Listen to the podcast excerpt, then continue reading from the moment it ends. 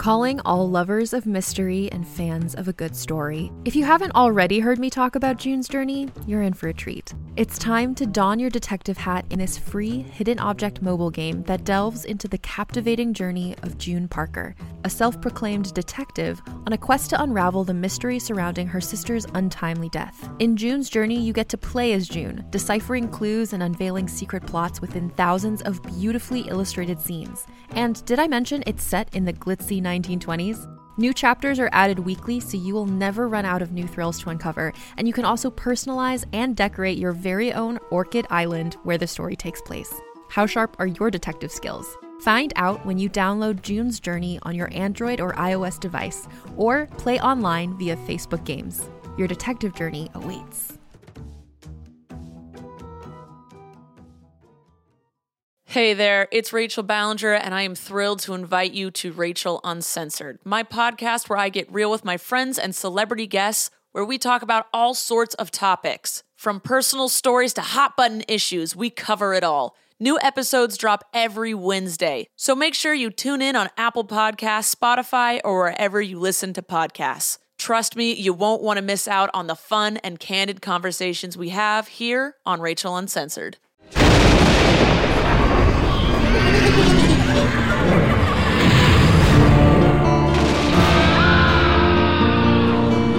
Nightmare.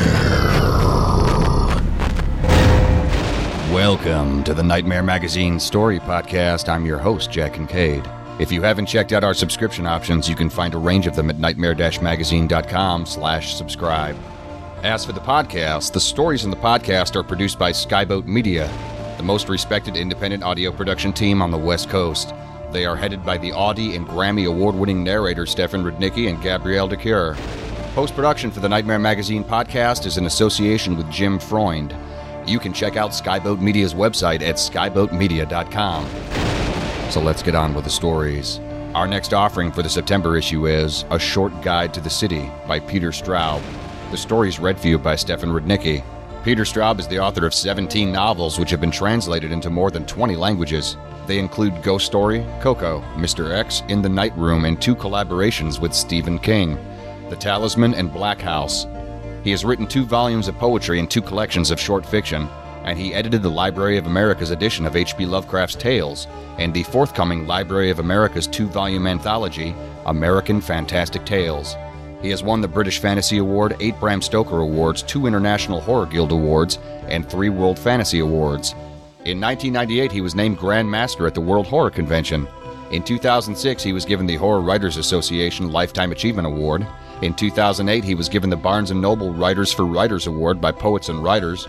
And at the World Fantasy Convention in 2010, he was given WFC's Lifetime Achievement Award.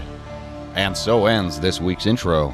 So without further ado, let's have a nightmare.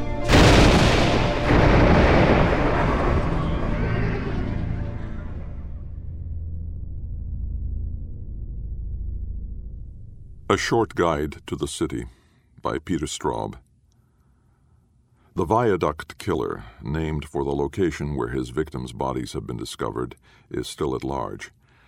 There have been 6 victims to date, found by children, people exercising their dogs, lovers, or in one instance by policemen.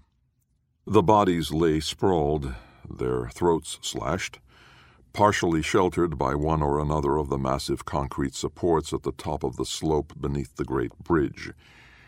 We assume that the Viaduct Killer is a resident of the city, a voter, a renter or property owner, a product of the city's excellent public school system, perhaps even a parent of children who even now attend one of its 7 elementary schools, 3 public high schools, 2 parochial schools, or single non-denominational private school.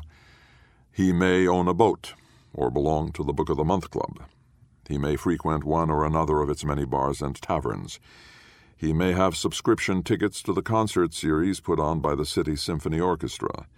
He may be a factory worker with a library ticket. He owns a car, perhaps 2. He may swim in one of the city's public schools or the vast lake, punctuated with sailboats during the hot, moist August of the city. For this is a Midwestern city, northern, with violent changes of season, the extremes of climate, from 10 or 20 below zero to up around 100 in the summer, cultivate an attitude of acceptance in its citizens, of insularity. It looks inward, not out, and few of its children leave for the more temperate, uncertain, and experimental cities of the eastern or western coasts. The city is proud of its modesty. It cherishes the ordinary, or what it sees as the ordinary, which is not. It has had the same mayor for 24 years, a man of limited to average intelligence who has aged gracefully and has never had any other occupation of any sort. Ambition, the yearning for fame, position, and achievement, is discouraged here. One of its citizens became the head of a small foreign state, another a famous band leader, yet another a Hollywood staple who for decades played the part of the star's best friend and confidant. This, it is felt, is enough, and besides, all of these people are now dead. The city has no literary tradition. Its only mirror is provided by its two newspapers, which have thick sports sections and are comfortable enough to be read in bed. The city's characteristic mode is denial. For this reason, an odd fabulousness permeates every quarter of the city, a receptiveness to fable, to the unrecorded.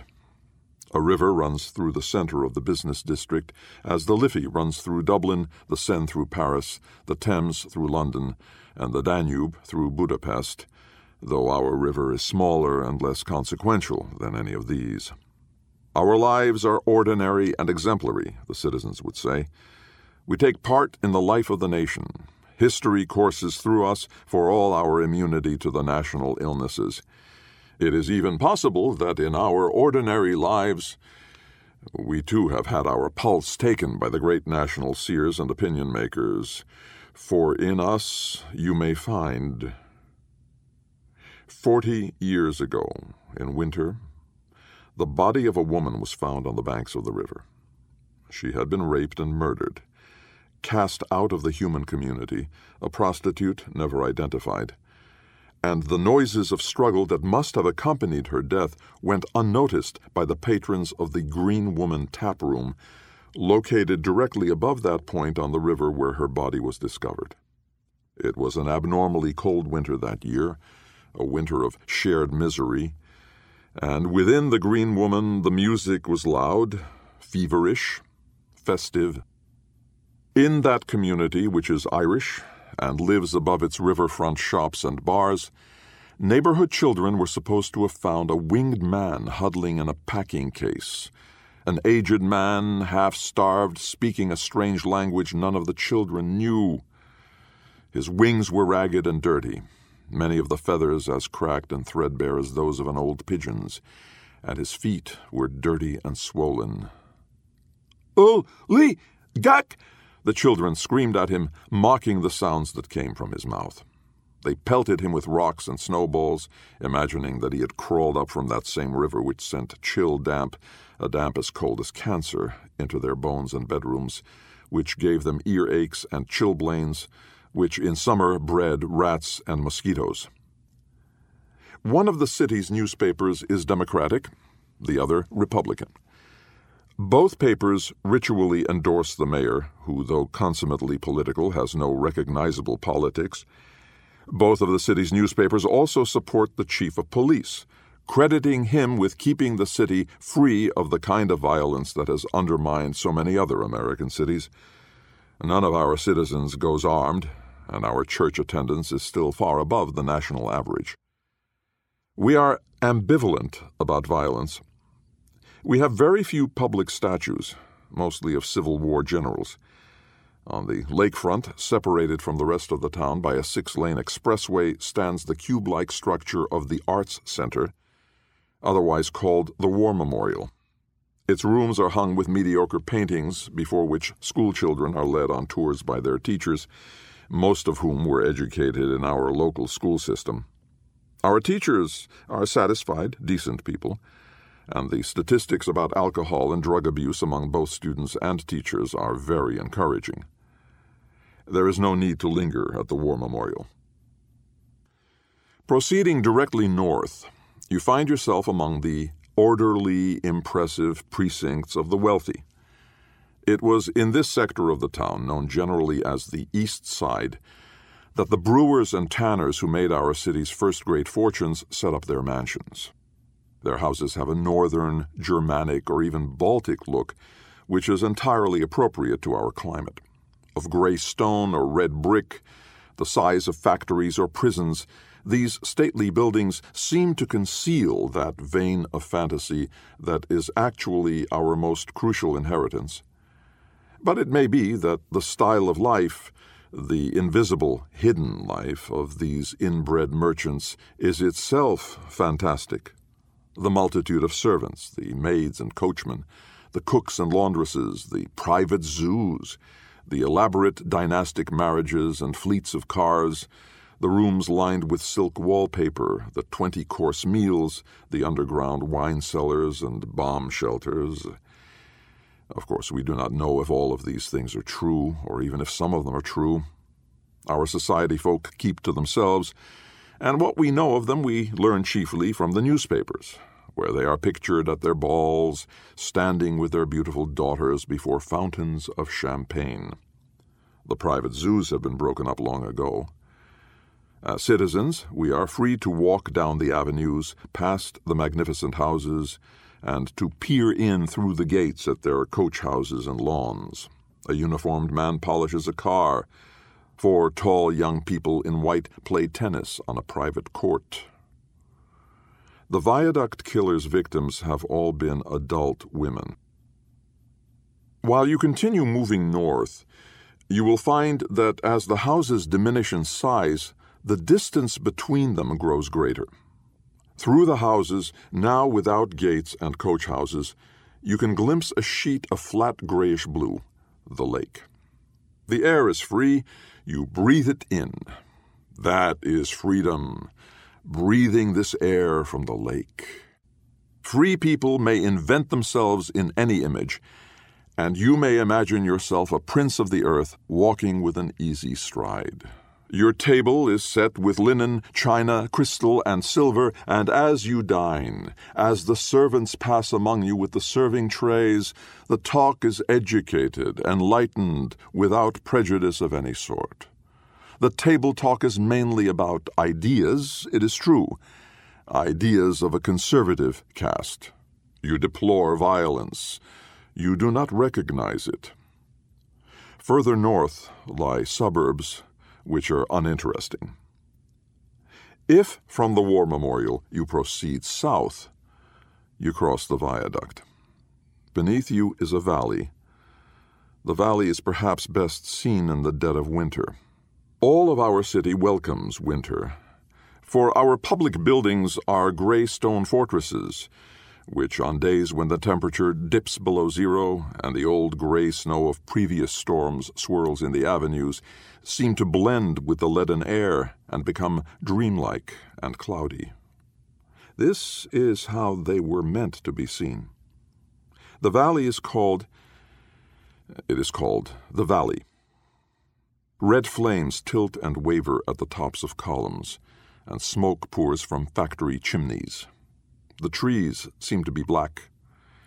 In the winter, the smoke from the factories becomes solid, like dark gray glaciers, and hangs in the dark air in defiance of gravity, like wings that are a light feathery gray at their tips and darken imperceptibly toward black, toward pitchy black, at the point where these great frozen glaciers, these dirigibles, would join the body at the shoulder.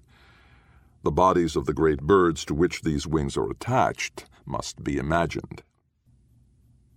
In the old days of the city, the time of the private zoos, wolves were bred in the valley. Wolves were in great demand in those days. Now the wolf ranches have been entirely replaced by factories, by rough taverns owned by retired shop foremen, by spurs of the local railroad line, and by narrow streets lined with rickety frame houses and shoe repair shops. Most of the old wolf breeders were Polish, and though their kennels, grassy yards, and barbed wire exercise runs have disappeared, at least one memory of their existence endures. The valley's street signs are in the Polish language. Tourists are advised to skirt the valley, and it is always recommended that photographs be confined to the interesting views obtained by looking down from the viaduct. The more courageous visitors, those in search of pungent experience, are cautiously directed to the taverns of the ex-foreman, in particular the oldest of these, the Rusty Nail and the Brazen Bit, where the wooden floors have so softened and furred with lavings and scrubbings that the boards have come to resemble the pelts of long, narrow, short-haired animals. For the intrepid, these words of caution: do not dress conspicuously and carry only small amounts of cash. Some working knowledge of Polish is also advised. Continuing further south, we come to the Polish district proper, which also houses pockets of Estonians and Lithuanians. More than the city's sadly declining downtown area, this district has traditionally been regarded as the city's heart and has remained unchanged for more than 100 years. Here the visitor may wander freely among the markets and street fairs, delighting in the sight of well-bundled children rolling hoops, patriarchs in tall fur hats and long beards, and women gathering around the numerous communal water pumps. The sausages and stuffed cabbage sold at the food stalls may be eaten with impunity, and the local beer is said to be of an unrivaled purity. Violence in this district is invariably domestic, and the visitor may feel free to enter the frequent political discussions, which in any case partake of a nostalgic character. In late January or early February, the South Side is at its best, with the younger people dressed in multi-layered heavy woolen garments decorated with the reindeer or snowflake motif, and the older women of the community seemingly vying to see which of them can outdo the others in the thickness, blackness, and heaviness of her outer garments, and in the severity of the traditional headscarf known as the babushka. In late winter, the neatness and orderliness of these colorful folk may be seen at its best, for the wandering visitor will often see the bearded paterfamilias sweeping and shoveling not only his immaculate bit of sidewalk, for these homes are as close together as those of the wealthy along the lakefront, so near to one another that until very recently telephone service was regarded as an irrelevance, but his tiny front lawn as well, with its Marian shrines, creches, ornamental objects such as elves, trolls, postboys, etc. It is not unknown for residents here to proffer the stranger an invitation to inspect their houses, in order to display the immaculate condition of the kitchen with its well-blackened wood stove and polished ornamental tiles, and perhaps even extend a thimble glass of their own peach or plum brandy to the thirsty visitor. Alcohol, with its associations of warmth and comfort, is ubiquitous here, and it is the rare family that does not devote some portion of the summer to the preparation of that winter's plenty. For these people, violence is an internal matter, to be resolved within or exercised upon one's own body and soul or those of one's immediate family. The inhabitants of these neat, scrubbed little houses with their statues of Mary and cathedral tiles, the descendants of the hard-drinking wolf-breeders of another time, have long since abandoned the practice of crippling their children to ensure their continuing exposure to parental values, but self-mutilation has proved more difficult to eradicate. Few blind themselves now, but many a grandfather conceals a three-fingered hand within his embroidered mitten. Toes are another frequent target of self-punishment, and the prevalence of cheerful, even boisterous shops, always crowded with old men telling stories, which sell the hand-carved wooden legs known as pegs or dollies, speaks of yet another. No one has ever suggested that the viaduct killer is a South Side resident. The South Siders live in a profound relationship to violence, and its effects are invariably implosive rather than explosive. Once a decade, perhaps twice a decade, one member of a family will realize out of what depths of cultural necessity the outsider can only hope to imagine that the whole family must die. Be sacrificed, to speak with greater accuracy. Axes, knives, bludgeons, bottles, babushkas, ancient derringers, Virtually every imaginable implement has been used to carry out this aim. The houses in which this act of sacrifice has taken place are immediately, if not instantly, cleaned by the entire neighborhood, acting in concert. The bodies receive a Catholic burial in consecrated ground, and a mass is said in honor of both the victims and their murderer. A picture of the departed family is installed in the church which abuts Market Square, and for a year the house is kept clean and dust-free by the grandmothers of the neighborhood. Men, young and old, will quietly enter the house, sip the brandy of the removed, as they are called, meditate, now and then switch on the wireless or the television set, and reflect on the darkness of earthly life. The departed are frequently said to appear to friends and neighbors, and often accurately predict the coming of storms and assist in the location of lost household objects, a treasured button or mother's sewing needle.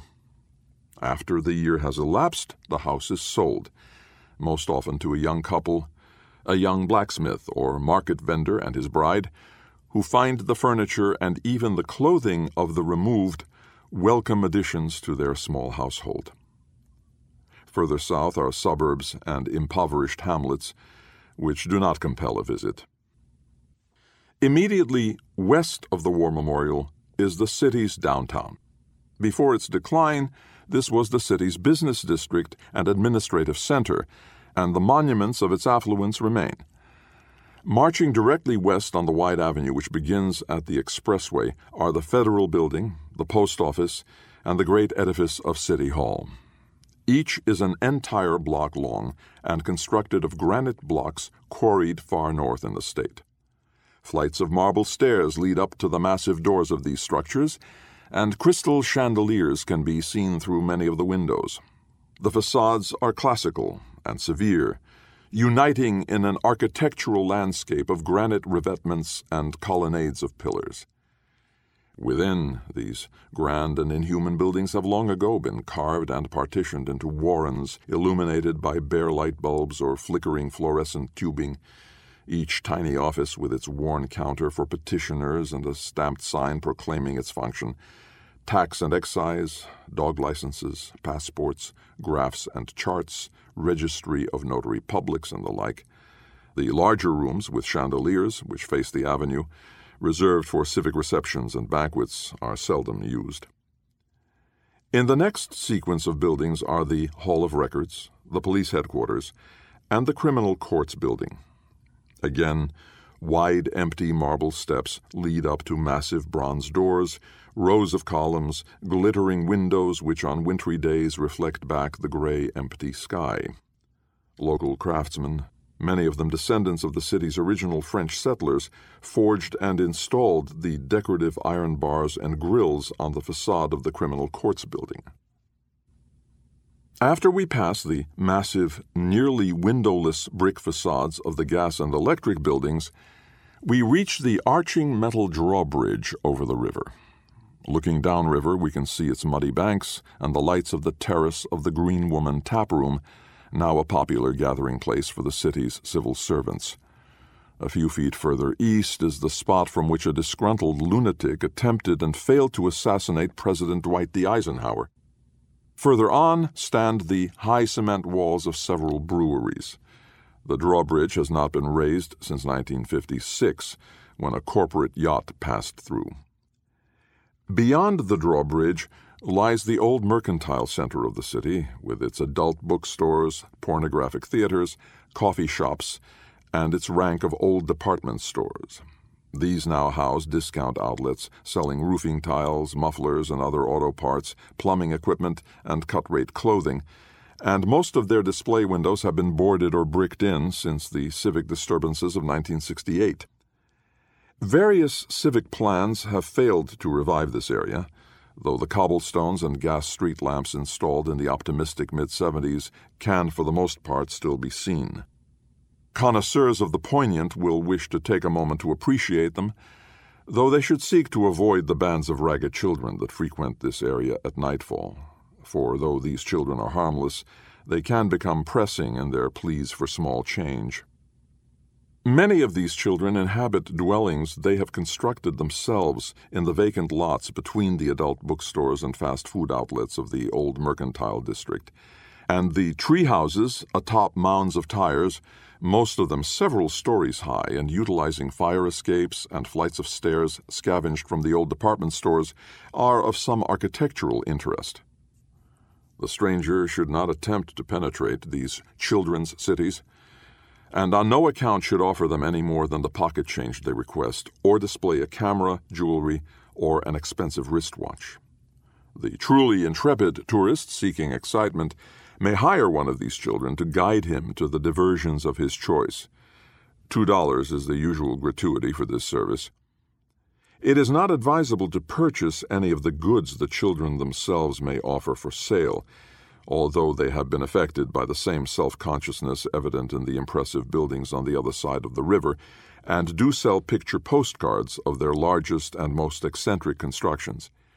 It may be that the naive architecture of these tree houses represents the city's most authentic artistic expression, and the postcards, amateurish as most of them are, provide interesting, perhaps even valuable documentation of this expression of what may be called folk art.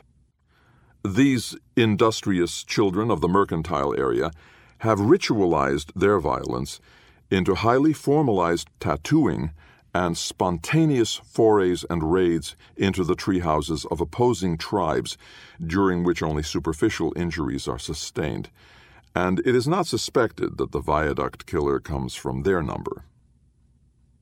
Further west are the remains of the city's museum and library, devastated during the civic disturbances, and beyond these picturesque, still smoking hulls lies the ghetto. It is not advised to enter the ghetto on foot, though the tourist who has arranged to rent an automobile may safely drive through it after he has negotiated his toll at the gatehouse. The ghetto's residents are completely self-sustaining, and the attentive tourist who visits this district will observe the multitude of tents housing hospitals, wholesale food and drug warehouses, and the like. Within the ghetto are believed to be many fine poets, painters, and musicians, as well as the historians known as memorists, who are the district's living encyclopedias and archivists. The memorists' tasks include the memorization of the works of the area's poets, painters, etc., for the district contains no printing presses or art supply shops, and these inventive and self-reliant people have devised this method of preserving their works. It is not believed that a people capable of inventing the genre of oral painting could have spawned the viaduct killer, and in any case, no ghetto resident is permitted access to any other area of the city. The ghetto's relationship to violence is unknown. Further west, the annual snowfall increases greatly, for 7 months of the year dropping an average of 2.3 feet of snow each month upon the shopping malls and paper mills which have concentrated here. Dust storms are common during the summers, and certain infectious viruses, to which the inhabitants have become immune, are carried in the water. Still further west lies the sports complex. The tourist who has ventured thus far is well advised to turn back at this point and return to our beginning, the War Memorial. Your car may be left in the ample and clearly posted parking lot on the memorial's eastern side. From the memorial's wide, empty terraces, you are invited to look southeast, where a great unfinished bridge crosses half the span to the hamlets of Wyatt and Arnoldville. Construction was abandoned on this noble civic project, subsequently imitated by many cities in our western states and in Australia and Finland, immediately after the disturbances of 1968, when its lack of utility became apparent. When it was noticed that many families chose to eat their bag lunches on the memorial's lakeside terraces in order to gaze silently at its great interrupted arc, the bridge was adopted as the symbol of the city, and its image decorates the city's many flags and medals. The broken span, as it is called, which hangs in the air like the great frozen wings above the valley, serves no function but the symbolic. in itself, and entirely by accident, this great non-span memorializes violence, not only by serving as a reference to the workmen who lost their lives during its construction, its non-construction. It is not rounded or finished in any way, for labor on the bridge ended abruptly, even brutally, and from its truncated floating end dangle lengths of rusting iron webbing, thick wire cables weighted by chunks of cement, and bits of old planking material. In the days before access to the unbridge was walled off by an electrified fence, 2 or 3 citizens each year elected to commit their suicides by leaping from the end of the span, and one must resort to a certain lexical violence when referring to it. Ghetto residents are said to have named it Whitey, and the Treehouse Children call it Ursula, after one of their own killed in the disturbances. Southsiders refer to it as the Ghost, civil servants the Beast, and Eastsiders simply as that thing. The broken span has the violence of all unfinished things, of everything interrupted or left undone. In violence there is often the quality of yearning, the yearning for completion, for closure, for that which is absent and would, if present, bring to fulfillment, for the body without which the wing is a useless frozen ornament. It ought not to go unmentioned that most of the city's residents have never seen the bridge except in its representations, and for this majority, the bridge is little more or less than a myth, being without any actual referent. It is pure idea. Violence, it is felt, though unspoken, is the physical form of sensitivity. The city believes this. Incompletion, the lack of referent which strands you in the realm of pure idea, demands release from itself. We are, above all, an American city, and what we believe most deeply, the victims of the viaduct killer, that citizen who excites our attention, who makes us breathless with outrage and causes our police force to ransack the humble dwellings along the riverbank, have all been adult women. These women in their middle years are taken from their lives and set like statues beside the pillar. Each morning there is more pedestrian traffic on the viaduct. In the frozen mornings, men, mainly men, come with their lunches in paper bags, walking slowly along the cement walkway, not looking at one another, barely knowing what they are doing, looking down over the edge of the viaduct, looking away, dawdling, finally leaning like fishermen against the railing, waiting until they can no longer delay going to their jobs. The visitor who has done so much and gone so far in this city may turn his back on the broken span, the focus of civic pride, and look in a southwesterly direction past the 6 lanes of the expressway, perhaps on tiptoe. Children may have to mount one of the convenient retaining walls. The dull flanks of the viaduct should just now be visible, with the heads and shoulders of the waiting men picked out in the gray air like brush strokes. The quality of their yearning, its expectancy, is visible even from here.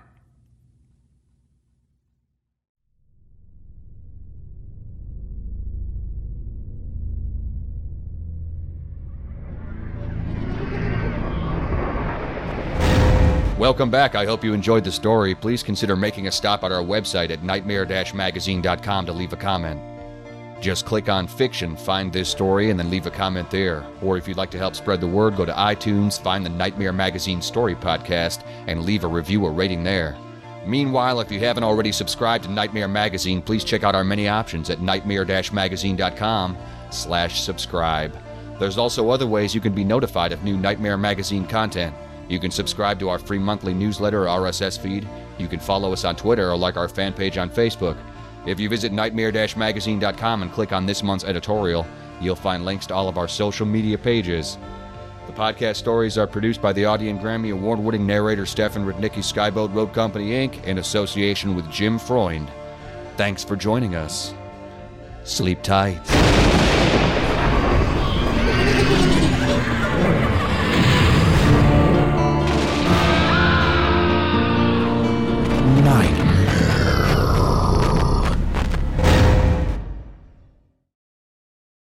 Hey there, this is Justin Bartha. I made a funny new podcast, King of the Egg Cream. It has the greatest cast in the history of podcasts with actors like Lewis Black. I'm torn by my feelings for two women. Bobby Cannavale. You can eat it, or if someone hits you, you can put it on your cut. Melanie Linsky. I wonder what these marvelous things are that look just like boiled chicken feet. Jason Ritter. I can break things and pick locks and kill people. Michael Stuhlbarg. The whole point is to inspire people that they should make themselves better. Ari Grainer. No, don't whet its appetite. What are you, an idiot? Me, Justin Bartha.